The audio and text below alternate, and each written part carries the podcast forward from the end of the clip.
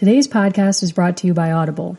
Get a free audiobook download and 30-day free trial at www.audibletrial.com slash chapters. There you'll find over 180,000 titles to choose from for your iPhone, Android, Kindle, or MP3 player. On today's episode of Chapters. So I pulled out my books and the cover was blown off of the book and I picked it up and I looked at the second book and there was uh, there was a big hole in that book too on just one side and there was nothing coming out the other side. So I dropped the books back in the backpack and um, I went back in, woke up my roommate. I told him what I had seen and he uh, he didn't believe me. So he walked into my room and took the book out of my bag, saw it for himself, and then dumped the contents of my backpack on the floor. And sure enough, a bullet was sitting on top of the pile. The phrase, this book saved my life, is a cliche to which many readers may relate, but today's guest knows to be literally true. On this episode, we hear the story of Jason Derfuss, a reader saved from a gunman's bullet by three newly checked out library books in his backpack during a shooting at Florida State University's library on November 20th, 2014. We talk about his complicated relationship with reading after that day, made more difficult perhaps by the role reading played in his life before the shooting.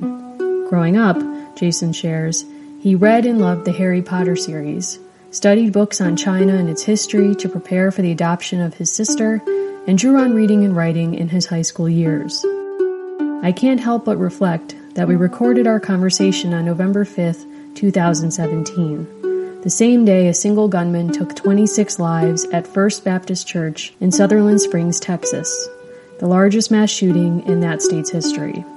I was not aware of the tragedy until after our conversation ended, but just reflect with sadness on the frequency with which these events occur in our country and offer this episode for all those touched by gun violence and those who hope and work for its end. I want to especially thank Jason for being so reflective, not just in sharing the story of that awful day, but in his openness in sharing the story of his life. This is Jason's story. Well, thank you so much for being on the show, and I'd like to start just by asking the question I ask everyone um, on the show to begin, and that's what's your earliest memory of reading? My earliest memory of reading has to be Brown Bear, Brown Bear, What Do You See? um, what's that about? Uh, I mean, it's just about animals that see other animals. It's very simple. Um, I think, I think it's my earliest memory because, like most children, I wasn't able to pronounce all the animals' names. So, um, my parents always used to tell the story about how when it got to yellow duck, I used to call it a yayo guck. and um, so that kind of solidified that book as one of my earliest memories of reading. Did your parents read to you often growing up? Yes, they did. Uh, very often. Some books were read um, as a or for for a group. Uh, for example, the Hunger Games series was read to both of my younger brothers, and my my younger sister did listen in, um, specifically with the second book, but I don't know that she had as much of an interest as they did. She's much younger. Um, she's adopted, so she's uh, six years behind my youngest brother, who is six years behind me. So oh wow, that's quite an age range. Yeah, there, there's a bit of an age gap um, there. So you can imagine with my mom reading kind of that young adult type novel, uh, she wouldn't be too interested in that um, when when they were reading that, which was two or three, four years ago, maybe now.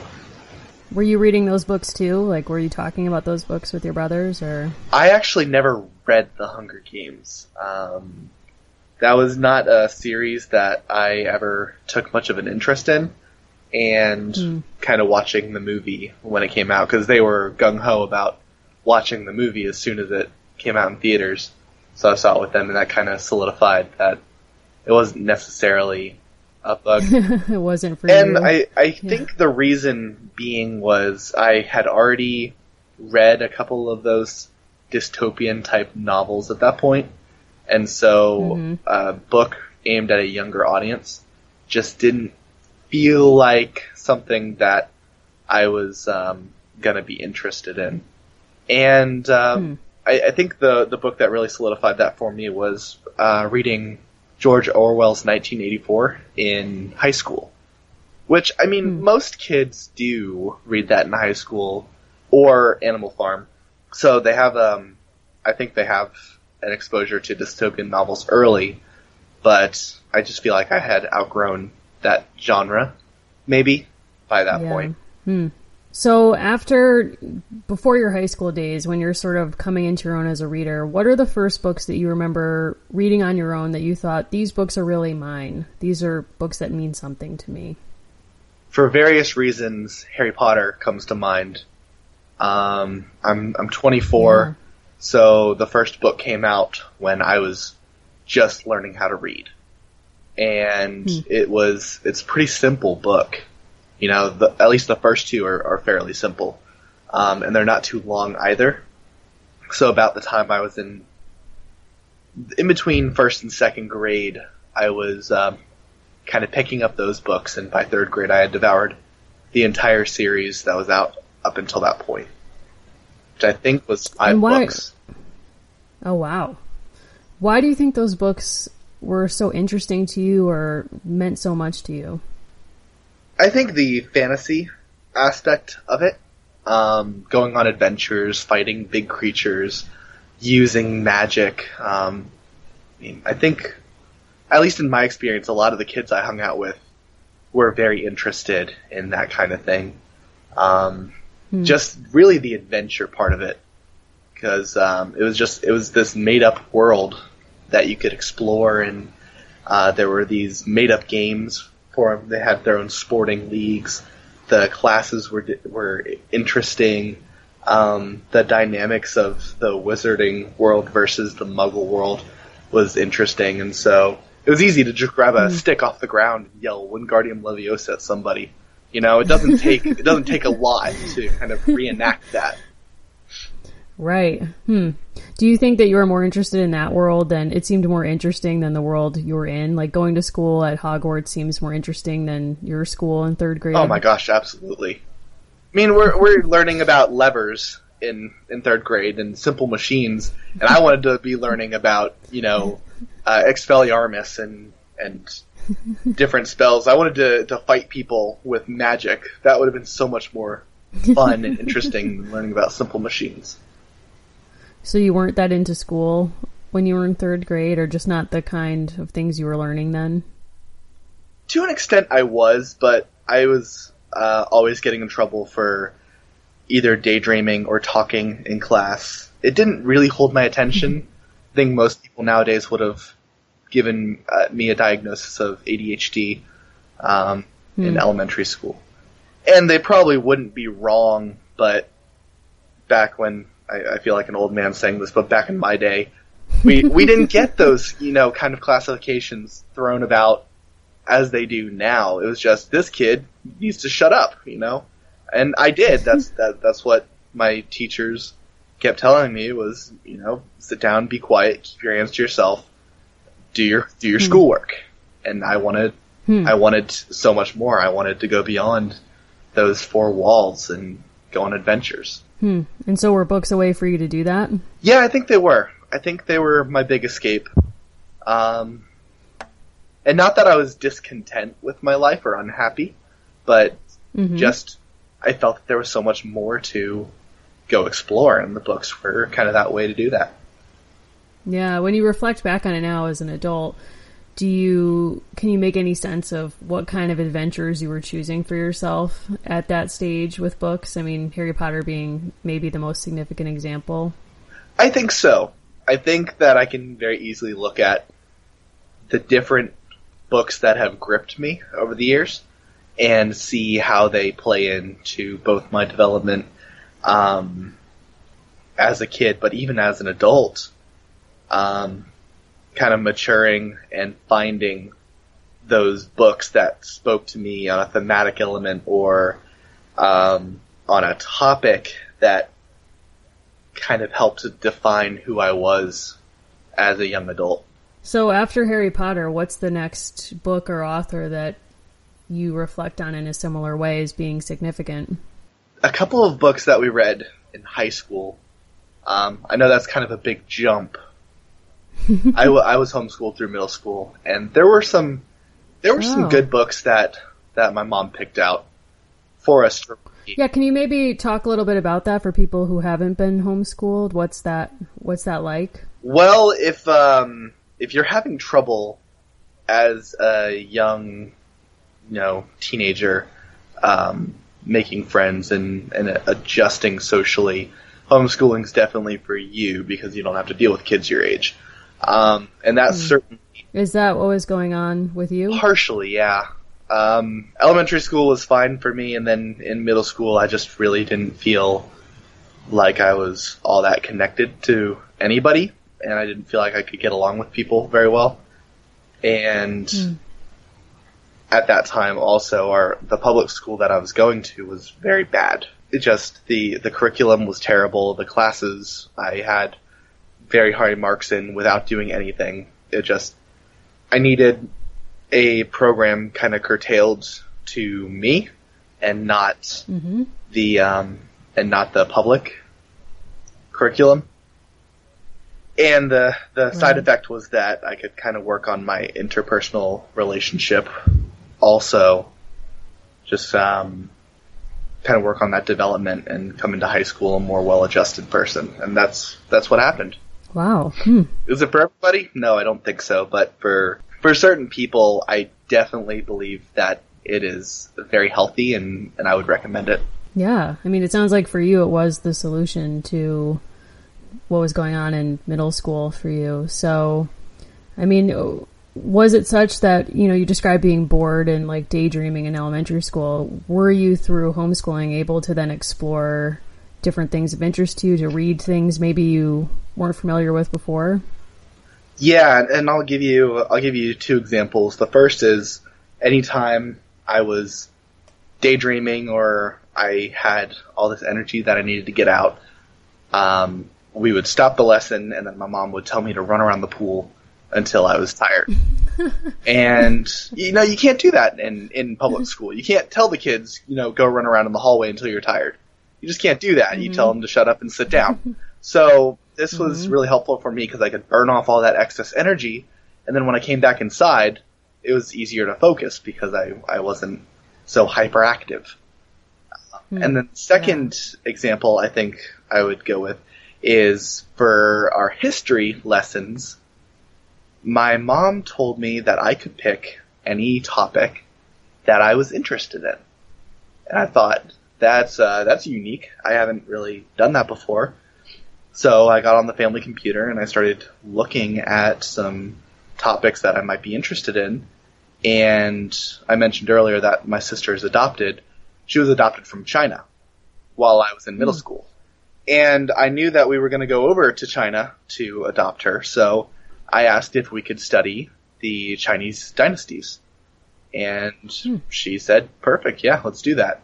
So we spent an entire year studying the Chinese dynasties, and we took over the the dining room and put up these big poster boards all over the wall with information on the different dynasties and who was the emperor and what dates were did they last through. And um, so that to me was kind of an adventure in and of itself because I was reading up on all of these different interesting individuals who controlled this massive country, a united massive country for such a long time. And um, it kind of read like a book to me. It read like a fiction. Hmm. Wow, that's really incredible. I mean, I'm I'm wondering, one, how do you think looking back that that was your way of sort of making sense of um, the upcoming adoption of your sister, and and two, when you then did you go to China? You said with your family to adopt your sister. Yes, my whole. Um, I'm wondering. Wow, that's incredible. So I'm wondering, as a second question, how then that year of preparation of your immersion in history, which you beautifully describe as almost reading a novel, what did it make? You know, what did it mean for you then to kind of enter the book to go to China? I feel like it was just that. I felt like I was literally stepping into this world that I had read about for an entire year, and it was Hmm. it was it was making my fantasy a reality in a way. And you know how when people say the book the movie can't live up to the book because everybody has their own interpretation of the book and they have it playing out in their head. To me, that was very true when we got over there because Hmm. I had read about all of these different places that exist that, you know, they're, they're still there, but they're modernized. They're not like they were 800 to 3000 years ago. So some of these places that we went to, I was just thinking to myself, this is so different from what I imagined. But the one place that Hmm. really kind of came alive to me was the Great Wall. We we flew into Beijing uh, initially, and on I think the second or third day, we took a trip up to the Great Wall, and we got to walk on it and go up. And there's a section of the Great Wall that actually dead ends. I mean, eventually ends somewhere, right? So the section we walked to the end of the Great Wall, and I thought to myself, "This is amazing! I'm in a piece of history. I've read about this. I read about the construction of it, and now I'm standing on it. This that was for me almost the ultimate adventure. Wow, that's really incredible. And did it prepare you at all? I mean, is reading about the history of a country anyway a preparation, in any way a preparation to then adopt your sister from that country? Like, did it help bond you to your sister or help you feel prepared for this, you know, significant event in your family history?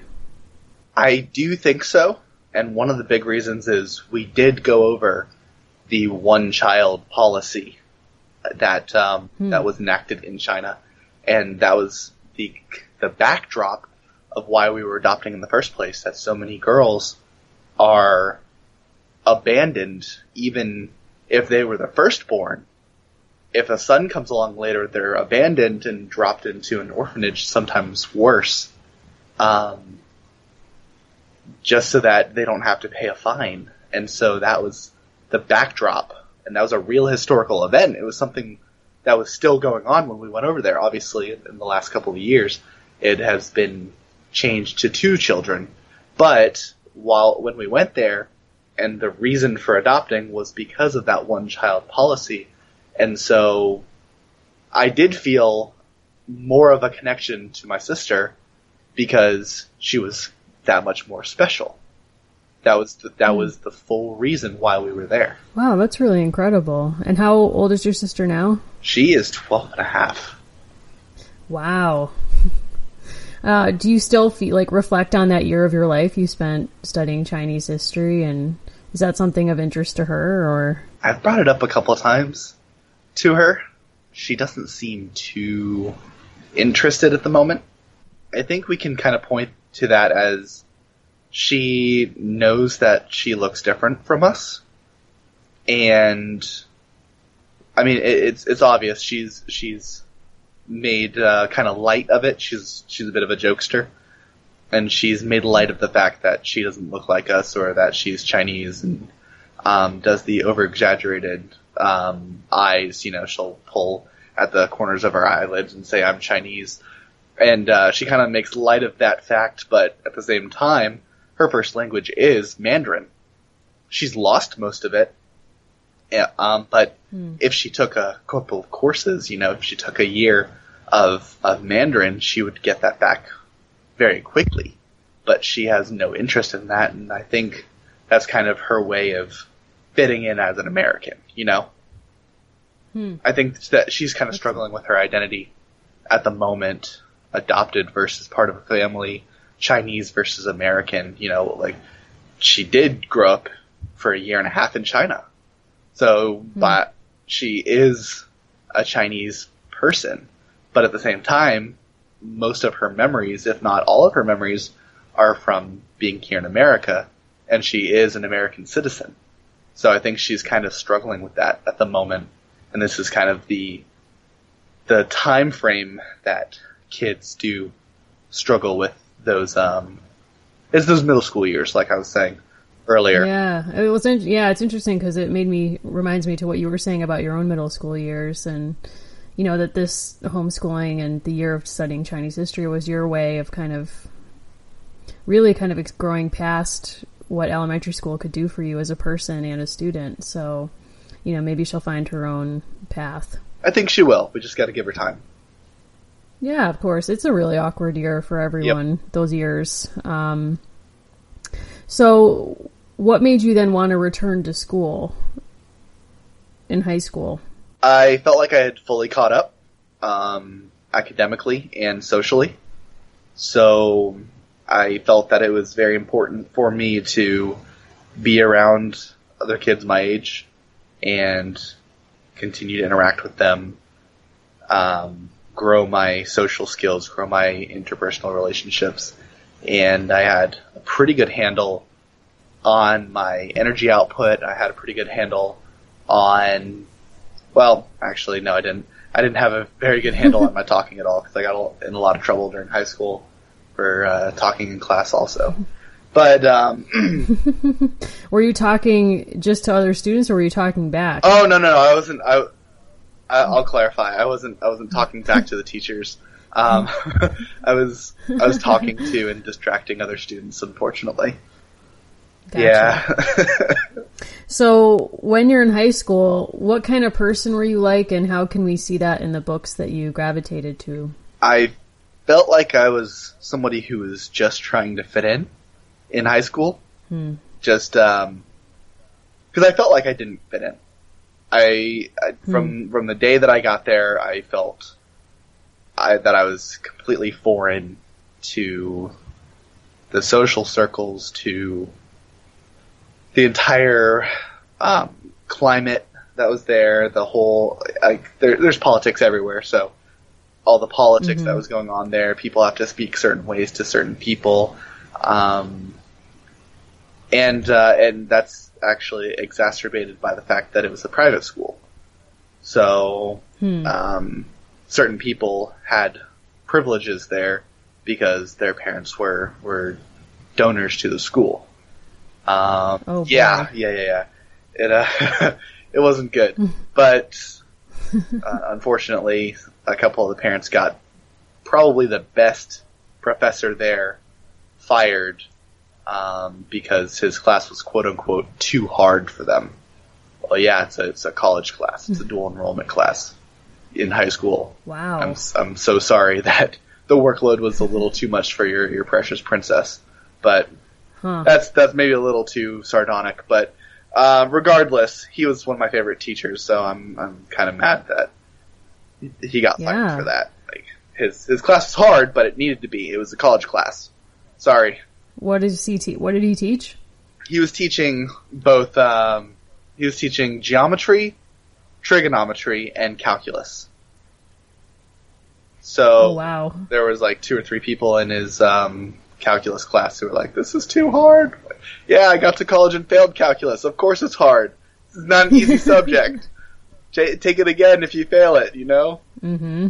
That's just a backdrop for kind of um, why I didn't necessarily feel like um, like I fit in because I'm I'm somebody who I think usually says what he feels and states what's on his mind is not very politically correct. Um, mm-hmm. I just don't feel the need to constantly censor my speech or speak differently to different people just treat everybody with respect, and I think everybody will get along just fine. And um, so, not not fitting in there, and but wanting to fit in, I hmm. just kind of read whatever everybody else was reading at the time. Hmm. And that was so like. Go ahead. Yeah, what was that? Um, that was things like uh, the Scarlet Letter, um, Wuthering Heights, which I actually came to enjoy Wuthering Heights quite a bit. But um, 1984, Ethan Frome, The Great Gatsby, thing, things of that nature. Um, so these are all things you're saying that were assigned to you in high school. Yeah, they were. They were all assigned. There wasn't a lot of pleasure reading in high school. It was all books that were assigned, and mm-hmm. really, I only knew one or two people in my whole grade who read for pleasure. Um, I still kind of keep up with one of them because I, I like her input on what books to read. Uh, she was always a very voracious reader, but um, yeah, most of my other friends they didn't they didn't read much for pleasure outside of outside of what was assigned. So when you're in a situation like that where you either don't have time or whatever's going on, that the only books you're getting are books that are assigned to you and are classics, so-called classics. Um, are is your reading life doing anything for the rest of your life at that point, or is it a resource at all, or is it doing any kind of work for the things going on in your life, whether it's feeling like an outcast at school or whatever, or you know, what role is it playing in your life? I don't think it played a huge role, but the role that it did play, if any, was giving me something to either mutually discuss or complain about with my fellow students. Um, Hmm. and that maybe opened a dialogue to where I could practice being that type of person, pra- practice getting along with people in my in my school. Maybe I'm I'm not fully sold on that one, but but maybe maybe looking back, that's uh, positive that I can take away from it. Hmm.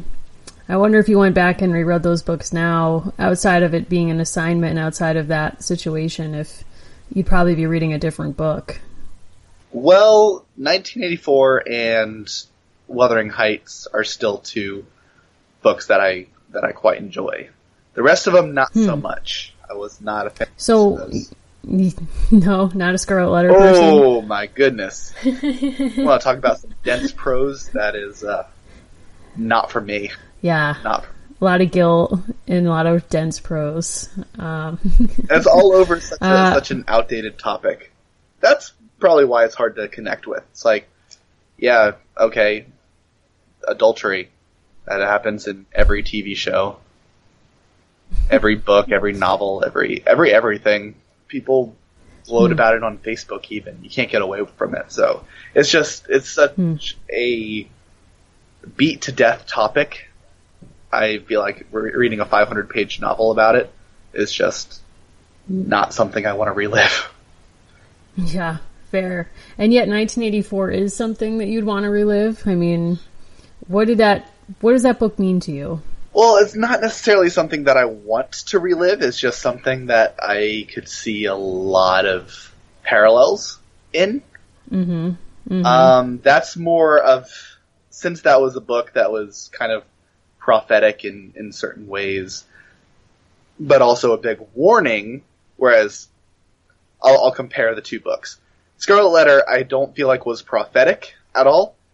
I think that it was just it, it was um, a reactionary piece to the time that oh gosh, I don't even remember the author's name. I can Google it real quick.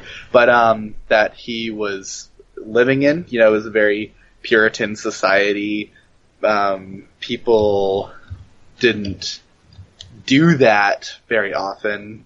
Um, and so it was, oh, Nathaniel Hawthorne, of course. Um, so his short stories are actually quite good. So I'm not sure why his, um, his novel is so bad. Not, not bad like objectively, but bad to me. Um, it's just, to me, it's, um, it's a story that I don't need to read about. It's not a warning. It's just a social criticism that's completely outdated. Whereas I think with 1984, it is prophetic and it is a social commentary that is fully relevant because, I mean, I, I was in high school from 2007 to 2011. The Patriot Act was signed in 2006. And what hmm. happened? We, all of these devices that started coming out with three, four, five, six cameras on them are all connected to the internet 24-7. And the Patriot Act hmm. literally gives the NSA the ability to log that data, and that's exactly what George Orwell was warning against. And I mean, you know, Mm. I I don't want to get super political on here because nobody repealed the Patriot Act, it's still going, um, or at least I think it is. But regardless, the that whole climate, um, you've got the telescreens. Well, think about the the platform that we're on right now, Skype. People can video chat each other instantly, and that's what a telescreen was. It was a two way communication device with picture and sound. Yeah. And I mean, he just he predicted all of these things that were going to happen, and how we as a society are going to be baited into giving our our liberties away through fear. And Mm-hmm. I just I that resonates so much with me because 2007 to 2011 was when I was in high school. I had two different presidents during that time, and uh, four, three different Congresses, really.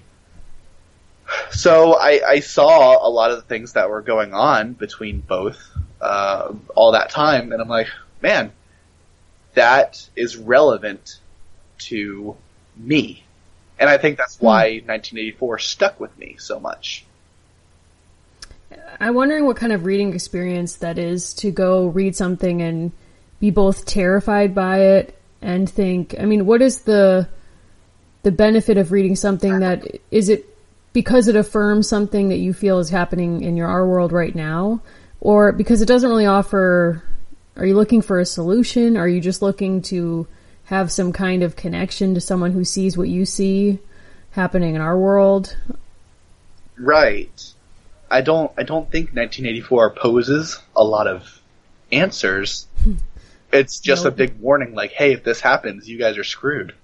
And Yeah. and I'm So I mean, when you were you terrified reading that oh yeah. thinking like, and, and the funniest part to me is like everybody says spoiler alert for anybody who has not read 1984 the rat at the end uh, going to claw through his face is like the most horrifying thing in the book. There are people who actually say that by the way. I don't know if uh, if anybody has ever told you that but there there are people who who say that the rat is the most terrifying part. Like oh my gosh i would never want that. Like i'll take the rat. Just don't give me that government. My gosh. Please give me the rat. I'll take the rat any day of the week. I mean the the the totalitarian society, that'd be horrifying to live in you know yeah, i'll take the rat yeah. any day of the week don't give me that society please Hmm. Wow. So, just out of curiosity, what did Wuthering Heights do for you? Why did that interest you? Well, um, when I was in in high school, I started using writing as a creative outlet to kind of get all of my thoughts down without being interrupted, Mhm. right? Because I mean, you have a conversation with somebody, and then it ebbs and flows. Somebody else talks, subject changes, and then you didn't get everything out that you wanted to say. You're left thinking, "But I have so much more to say." So, by writing everything down, maybe not in one fell swoop, but in two or three sessions, maybe more if it's a longer piece, I can kind of get out everything, um, all my thoughts and just kind of empty my head. So I, I started practicing writing and emulating the styles that I liked. And the gothic imagery from Wuthering Heights I thought was really beautiful. Um, the story in and of itself is just it's kind of simple. There's there's there is a lot going on. It's a it's a dense book, but it's not like a super complex novel in terms of um, from going to point A to point B. It's a pretty simple narrative. So I really connected with the way things were described in the book, the way that the landscapes were described, um, just the the gothic language and imagery, and so I started utilizing that in my own writing, um, just because I liked it so much. So that's kind of what um, stuck with me about Wuthering Heights. Um, now I hate reading that book aloud because Thrushcross Grange is the hardest thing on earth to say three times fast. But um, were you reading it aloud in school? Or? Oh my gosh, they they kept asking. My my professor kept asking for people to read aloud in class, and I was like, please don't pick me, please don't pick me, because I have um, I have a bit of a speech impediment, unfortunately, and um, I slur words every once in a while when I'm not hyper focused on what I'm saying. So Thrushcross Grange was even harder for me to pronounce back then. Uh, it's gotten better since, but um, reading aloud was my least favorite thing to do in high school. Mm. So when when Wuthering Heights was being read aloud, and it was you know half a chapter or whatever, because we couldn't get through an entire chapter in 50 minutes, but uh, you know they're long chapters. But um, mm. the it, when it's read aloud by somebody who can speak very eloquently, I think it's a very beautiful book. It's it's very beautiful language. The now some people might say it's it's dire or it's it's dark, it's dreary, but I don't know. I think it's I think it's beautiful. Hmm. Wow. And are you using that kind of gothic language? Are you describing in your writing scenes in Florida where you live? I try to. Um, it helps when when it rains. Um, a lot of hmm. my my writings focus on rain and um, maybe maybe it's a little too depressing, but just like rain, thunderstorms, bad violent weather, because that's more that is more in line with gothic uh, imagery than mm-hmm. sunny Florida beaches. You know. yeah, yeah, it's in- it's an interesting juxtaposition to think of Florida as a gothic space, so that's intriguing. Hmm. I, I usually move my settings to areas that I can um, incorporate more gothic imagery. Like um, one of my favorite places to write about is in the mountains, the rolling mountains, the trees, the way that the tree limbs hang over you, um, kind of casting evil-looking shadows on the ground. Um, the mountains obscuring what's behind them. Uh, radio towers sitting atop like a like a hat, or um, just, just kind of that imagery that you would think about. You Google North Carolina, you Google Tennessee and mountains, something like that, and look at it. And uh, in the summer, that kind of landscape I feel like is more suited towards a gothic imagery than flat, boring, sunny Florida. Hmm. Yeah. Hmm. It's interesting that you're so self-consciously as a reader thinking about what you might want to use as a writer in your own work, the kinds of things that you admire or want to incorporate. Oh yeah. I've I've been doing that hmm. basically since I was 16. Hmm. Have you so do you write mostly fiction? Started out mainly as nonfiction. Um, but allegory. So the story would be fiction, but everything in the I think most writers do this. They they pull from their own life, but um, I would do it allegorically as a way to kind of make hmm. sense hmm. of things that have happened, um, hmm. incidents that I'd rather forget about or that I bury. Everybody everybody's got them. Things we things mm-hmm. we wish we had said here. Things we wish we had done here. Things we failed at that we sh- we wish we had succeeded at. Um, and mm. so I think my earliest stuff that I wrote was all pulling directly from my life. There was very little changed except for names, um, and sometimes small plot points that didn't matter much. But um, hmm. mostly recently, it's all been fiction. I haven't really written too much in the past two years. Um, actually, about three years, I haven't written much. I took uh, I hmm. took a pretty big step back from writing after the uh, after the shooting at FSU. Are you comfortable talking about that? Or... I can talk about it. Okay. Um, For our chapters listeners, Audible is offering a free audiobook download with a free 30-day trial to give you the opportunity to check out their service. If you visit audible.com and sign up for a free 30-day trial, you can download an audiobook for free. Why not check out Harry Potter? You can find all seven books on their site. To download your free audiobook today, go to audibletrial.com slash chapters. Again, that's audibletrial.com slash chapters for your free audiobook. Now, let's get back to the show.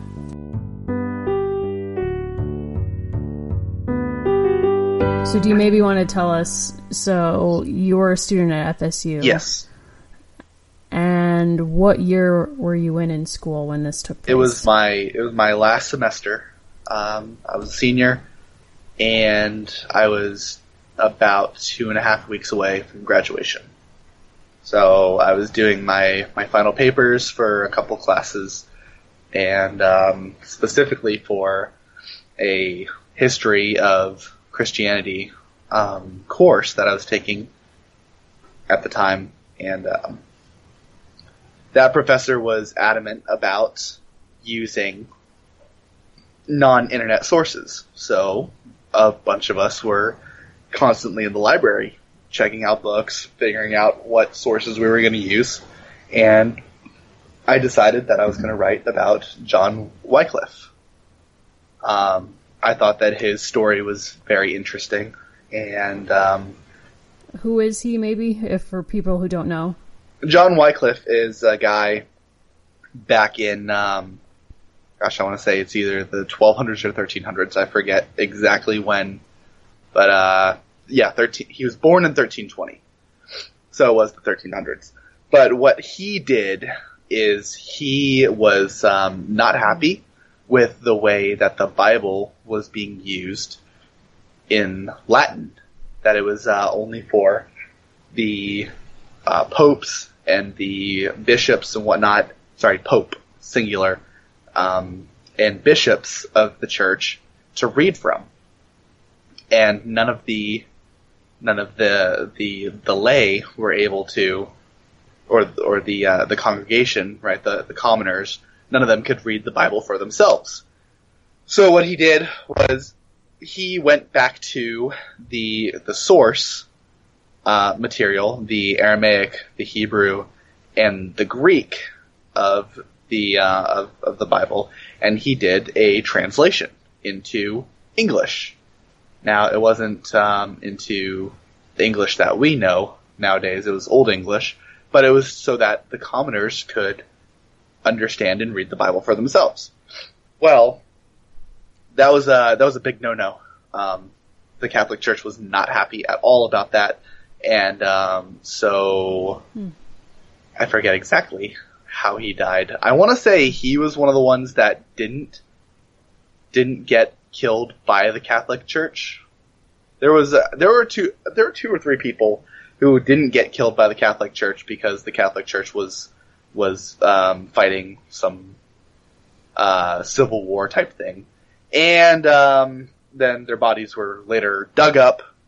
The Pope execu- excommunicated them, burned their their bones, and then buried them again. It was it was ridiculous. It was completely ridiculous. I don't think he was one of the ones um, did that, but regardless, um, he was uh, he was excommunicated at some point in time from the church. Uh, they they really didn't like him at all, and uh, he kind of paved way for Luther and Calvin a couple, or it's like hundred or so years later, uh, maybe 150 years later, for them to come in and also do their own translations and have uh, people break away and you know the Protestant movement and all that. So I like I liked his story a lot. I'm I'm kind of a sucker for for rebels in history. Hmm. So he was my my choice to write about. Um, and so I was in the library the night of uh, November 20th. And uh, I had checked out my books. Um, I had been in there for a couple hour, hours at that point, written some of my paper. And uh, I figured I was going to go back to my house and finish my paper there so that I could get two or three hours of sleep before class. So I checked out my books, I put them in my backpack, and a couple seconds after walking out of the front doors, I heard a gunshot go off behind me. And I wanted to rationalize it and say, okay, some, some idiots playing with fireworks. People have done that before. But I, I live in Apopka. Um, for those who don't understand what that means, it means everybody has guns here. Um, there's, it's very backwoods, redneck area of Orlando. So I, I've shot guns before. I know what they sound like. I knew it was a gun that went off behind me, and so I was kind of stunned. I turned around, and the shooter had already made his way over to the next person that he was going to shoot, and it was about 50 yards away from me. And he shot uh, Ronnie there right in front of me, and he dropped to the ground, and that's when my fight or flight instinct kicked in, and I was like, well, I know I'm not armed so I need to run. Um, there's there's some cover nearby, so I just turned and sprinted away. Um, I didn't hear any other gunshots go off other than the ones that were were shot at Ronnie, and um, were a couple people nearby who also heard what was going on because Strozier Library. There's a lot of people that hang out out front of it. Um, there's like a Starbucks inside. There's picnic tables, a bike rack, so people will ride their bikes up and go sit on Landis Green or uh, grab some Starbucks and, and sit around talking out there. So they heard what was going on, saw me running by, probably white as a ghost, and said, "Were those gunshots?" And I yelled, "Yeah, call 911." So they all scattered. Uh, they jumped in cars. They ran behind a building um, to make sure that they were, you know, they couldn't see him. We were all behind cover at this point, but um, they just wanted to get the heck out of there. So I run to my car. I called 911. I called my parents. I told them what had happened, um, and I sped away. I got the heck out of there. I wasn't sticking around with a with someone with a gun running around on campus. Um, and mm. I got home. I woke my roommate up. I told him what happened. He asked if I was okay. I said, "Yeah, I'm cool. You know, I, ju- I just saw it happen, um, but I- I'm okay." post on Facebook what had happened, that it, that I was okay and whatnot, and uh, took out my laptop, started looking around to see, you know, had they caught the guy? There's still an ongoing thing. What's going on? Just any news. I did that for about an hour, and the the Twitter feed stopped updating. So I was like, okay. Well, and this was this was my naive, stupid mind. I was like, well, now I need to get back on my paper. Like that was the whole point of me being in the library was my stupid paper that was due the next day. so I pulled out my books and the cover was blown off of the book and I picked it up and I looked at the second book and there was uh, there was a big hole in that book too on just one side and there was nothing coming out the other side. So I dropped the books back in my backpack and um, I went back in, woke up my roommate, I told him what I had seen, and he uh, he didn't believe me. So he walked into my room and took the book out of my bag, saw it for himself, and then dumped the contents of my backpack on the floor. And sure enough, a bullet was sitting on top of the pile. Oh my gosh. So at that point, I called 911 again, and I told them, "Yeah, I, I was uh, I was one of the people hit, and I've got evidence for them, and I'm willing to make a statement." And all this, like now my logic side was kicking in. Like, okay, if I'm part of an emergency, what do I do? Call 911. You know, file a police report. Do this, do that. Call parents. Make sure that they know. Um, the emotional side of it hadn't really hit yet, and um, so I called my parents, and they were like, "Wait, wait, wait, wait, wait! You just said you were fine, but now you're saying you were hit." And I'm like, "No, no, no, I'm fine, but my books were hit." I, you know, he shot at me. Uh, my books were hit. Um, and so they, uh, they came up the next day and it was a bit of a media circus after that, but there we go. That's, uh, that's kind of what happened. Wow. I, I can't even imagine what that was like. And, you know, I'm sure a lot of the media covering you probably noted the cliche of people who typically say a book saved my life and here you are literally in that position. Right. And I'm just wondering what things, what what life has been like for you after that. I mean, thankfully you were not injured in that event, but I'm sure it's traumatizing nonetheless to be party to such a violent event. And I'm wondering the ways that it shaped your life and for the purposes of this show, um, your relationship with reading and with books. You mentioned before that you creative writing was an important outlet for you when you were younger um, to deal with stress or things in your life, and I'm wondering now. You said you had to take a break from those things. How it's affected your life as a writer and a reader? For the most part, it's had um, pretty much a negative effect on reading. I feel like it should be the opposite, but for whatever reason, my my brain doesn't work that way. Mm. And in terms of um, those events, reading, writing, and running were three things that I did quite often before the um, before the shooting. They're three things that I really dislike doing now. Um, I haven't done a lot of reading in the past three years either, mm. um, which is really sad because my my reading life prior to the shooting was very good. Um, I read a lot through a lot of creative, um, or sorry, pleasure pieces throughout um, college, and I read everything for my my classes that were assigned as well. But since then, I just there's there's a negative connotation. I mean, there's a positive connotation too, but there's a negative connotation to reading, to writing, and to running. Hmm.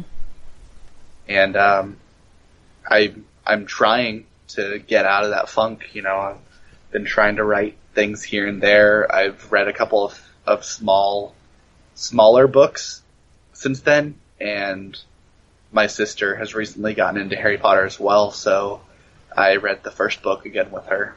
But other than that, there hasn't been a lot mm. of uh, positive reading for me. And what happens when you try to read? Is it just you know, too difficult and you have to stop or? Um, my mom gave me a book that she wanted me to read. And I think I got two or three chapters into it. And I just, I had this really negative emotional reaction to it. Hmm.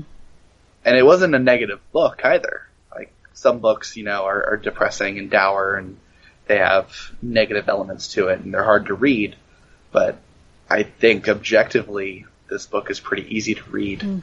But I was finding it very difficult to um, to stay happy while reading. Yeah, I think sometimes too, no matter what you go through in life, sometimes people, very extremely well intentioned, will offer books as something that can help. You know, if you're grieving a loss of someone, or if you're sick, or whatever it is, people will offer a book that may be of comfort. And it sounds like that's the opposite of what maybe you need?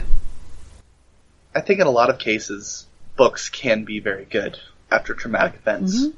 Um, but I've I found that the best, I think the best things that I've done since then have been traveling.